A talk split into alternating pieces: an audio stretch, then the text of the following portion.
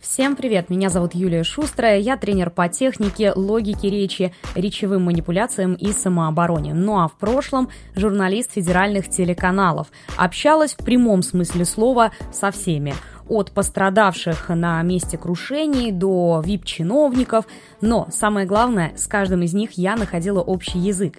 Поэтому и свой подкаст «Не ораторское искусство» я делаю про речь для жизни, карьеры, соцсетей, то есть для каких-то полезных надобностей, а не только для выступления на сцене. Хотя не без этого тоже. Сегодня мы с вами продолжаем, наконец-то, наконец-то мы продолжаем серию подкастов про архетипы речи. Кто не в курсе еще, что это такое, можете открыть э, мои соцсети, можете открыть э, различные источники, ну или просто предыдущие подкасты и посмотреть, как я работаю с архетипами. Архетипы я применяю для того, чтобы поставить человеку речь, подходящую именно ему, потому что есть огромное количество людей с относительно не очень хорошей речью, тех же блогеров, но они почему-то зарабатывают именно разговаривая. А есть люди с идеальной дикцией, но у них ничего не получается. Дело здесь не только в маркетинге, дело в том, что речь должна подходить каждому конкретному человеку. Это, естественно, обосновано его бизнес-задачами, психологическими особенностями, и вот во всем этом мне помогают разбираться архетипы. Система, придуманная еще Карлом Юнгом и адаптированная к маркетинговому использованию Кэрол Пирсон. Сегодня у нас в центре внимания архетип правитель. Пожалуй, мой самый любимый, и кроме того, это архетип, который чаще всего люди хотят подтянуть, приходя ко мне на курс. В чем здесь подвох такой интересный? У каждого архетипа есть базовая ценность. Так вот, у правителя это устойчивость, надежность, доверие. То есть, переводя на более бытовой язык, правитель вам говорит, если ты будешь со мной, у тебя точно все будет окей. Я прослежу, я проконтролирую, я помогу сделать график и так далее. То есть правители такие очень надежные ребята. Но у каждого архетипа есть и противоположная сторона, и это значит, что что? Что правитель может перегибать палку, и из-за этого его будут просто элементарно бояться, потому что будет создаваться впечатление, что этот человек хочет вас загнать в рамки, хочет вас э, там из-под палки заставить что-то делать и так далее. На уровне голоса правитель – это всегда такие, знаете, немножко металлические нотки. Слышите, да, как голос поменялся? Он у меня и до этого был довольно низкий, когда я разговаривала, но там не было вот этого металла в голосе когда звонкие ноты проявляются в довольно низком голосе. Что это такое? Это, собственно, то самое железо в голосе, которое обычно отличало Маргарет Тэтчер. Когда ее называли «железной леди», это, между прочим, было не за политические заслуги. Впервые она получила это прозвище как раз-таки за то, что ее голос звучал вот с этим вот металлом. Маргарет Тэтчер в этом плане очень показательный пример. Если вы не видели фильм с ней, то обязательно посмотрите. Мэрил Стрип ее там играет, и Мэрил Стрип мы сегодня будем рассматривать не один раз. Она часто играет женщин, у которых этот вот металл в голосе присутствует. Так вот, Маргарет Тэтчер в свое время, когда приходила к политической карьере, столкнулась с серьезным препятствием. Ее не воспринимали всерьез. И там ты хоть тресни, хоть лопни, какой бы ты ни был раззамечательный, умный и так далее, если ты звучишь недостаточно авторитетно, воспринимать не будут. Ну и кроме того, она еще к политике шла в такое время, когда там были только одни мужчины. У нас и сейчас-то это достаточно мужская профессия, а тогда тем более. Так вот, Маргарет действительно работала с голосом. Это исторический факт, он подтвержденный. В любом источнике, где говорится про биографию Маргарет Тэтчер, есть упоминание о том, что она работала с речью голосом. В фильме «Железная леди», кстати, этот процесс очень хорошо показан. И там есть отдельное упражнение, когда показывают, как ей ставят полетность. Что такое полетность? Это когда вы говорите здесь, а слышно вас даже на другом конце комнаты. То есть голос такой, знаете, объемный. Я сейчас не зря вдохнула, потому что именно дыхание является основой такого голоса, но об этом я уже рассказывала в подкастах по физиологии. Так вот, основной показатель правителя, он говорит очень уверенно. То есть, если, например, славный малый, он может уверенности убавить в голосе, ничего страшного не случится, то правителю это просто необходимо. Если мы берем аналогии с Гарри Поттером, то стопроцентный голос правителя там у Снейпа. Почему? Потому что мистер Поттер, наша новая знаменитость.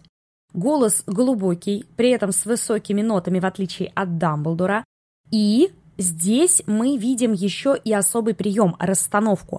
Это еще один показатель правителя, довольно длинные паузы, никаких «э», «б» и «ме», потому что «э», «б» и «ме» дают нам ощущение, что человек как будто бы что-то хотел сказать и не знает что. Поэтому для правителя, то есть если вы хотите подчеркнуть в вашем характере уверенность, стабильность, плановость, то вам нужно, во-первых, работать вот с этим металлом в голосе. Его не обязательно применять на постоянке. Это, знаете, когда нужно немножко повысить голос, и вы так «Я сказала!» У меня есть ученица, которая после проработки вот таких нот в голосе говорит, слушайте, я один раз так сказала, у меня мужики в кабинете как вздрогнули. Да, действительно, от такого голоса можно и вздрогнуть.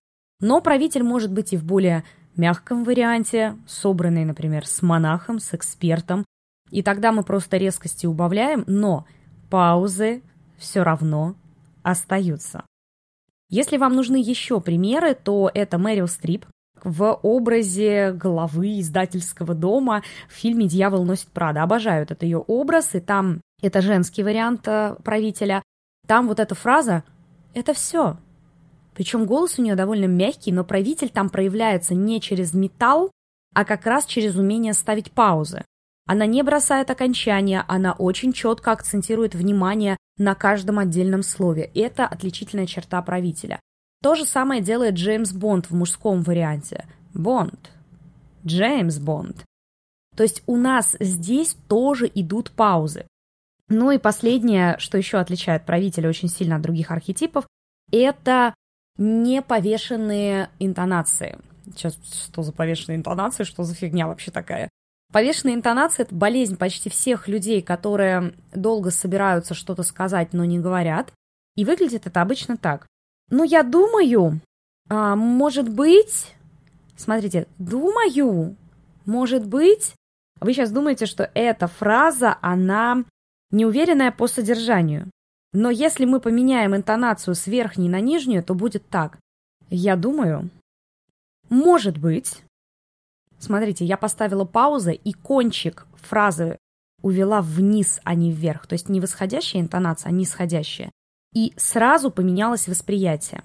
Причем правитель сам по себе очень хороший. Я считаю, что любому человеку, который так или иначе занимается бизнесом, правителя надо качать.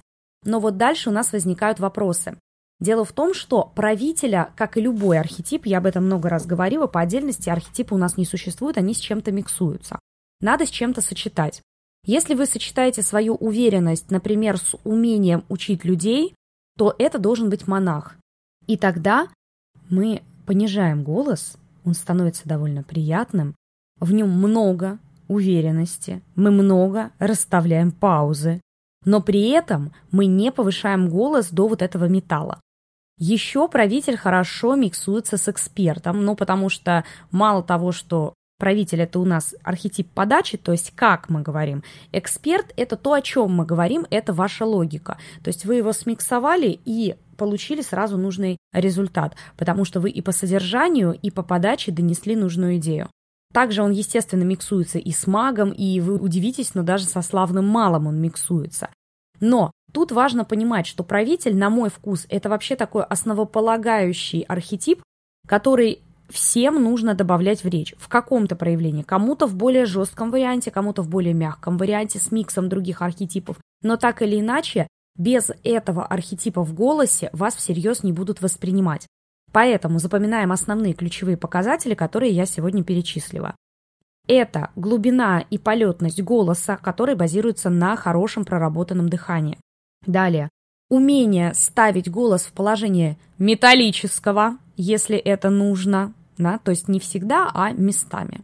Это умение ставить акцентные паузы и умение уводить интонацию вниз. Не завышать интонацию, а понижать интонацию.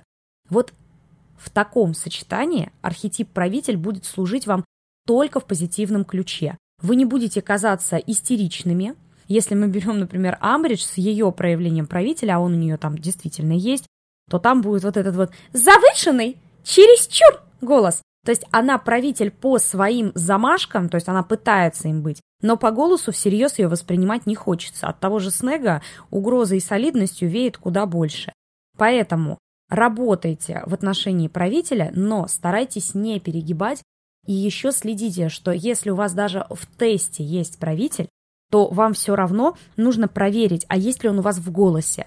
Потому что одна из самых частых ситуаций, это когда ко мне приходит, ну, как с Маргарет Тэтчер. Внутри она стопроцентный правитель, она умная, она собранная, у нее есть идеи, она действительно может перевернуть политику, но внешне никто в ней этого не видит. А коммуникация – это большая часть нашей жизни, и все-таки на нее стоит обращать внимание. Ну а я напоминаю, что у меня есть собственный тест на архетипы, который вы можете пройти для того, чтобы посмотреть, какое же у вас соотношение. Чтобы пройти этот тест, не нужно ничего платить, нужно просто в любую мою соцсеть, Инстаграм или ВКонтакте, или в бот в Телеграме написать «хочу тест», и вы получите этот тест, и все будет хорошо. Разберетесь со своим голосом, послушайте остальные подкасты про архетипы, поймете, в какую сторону нужно качать. Ну а я с вами прощаюсь, и эту серию про архетипы я обязательно добью. Вы найдете абсолютно каждый в этой подборке. Всем пока, это была Юлия Шустрая и подкаст «Неораторское искусство».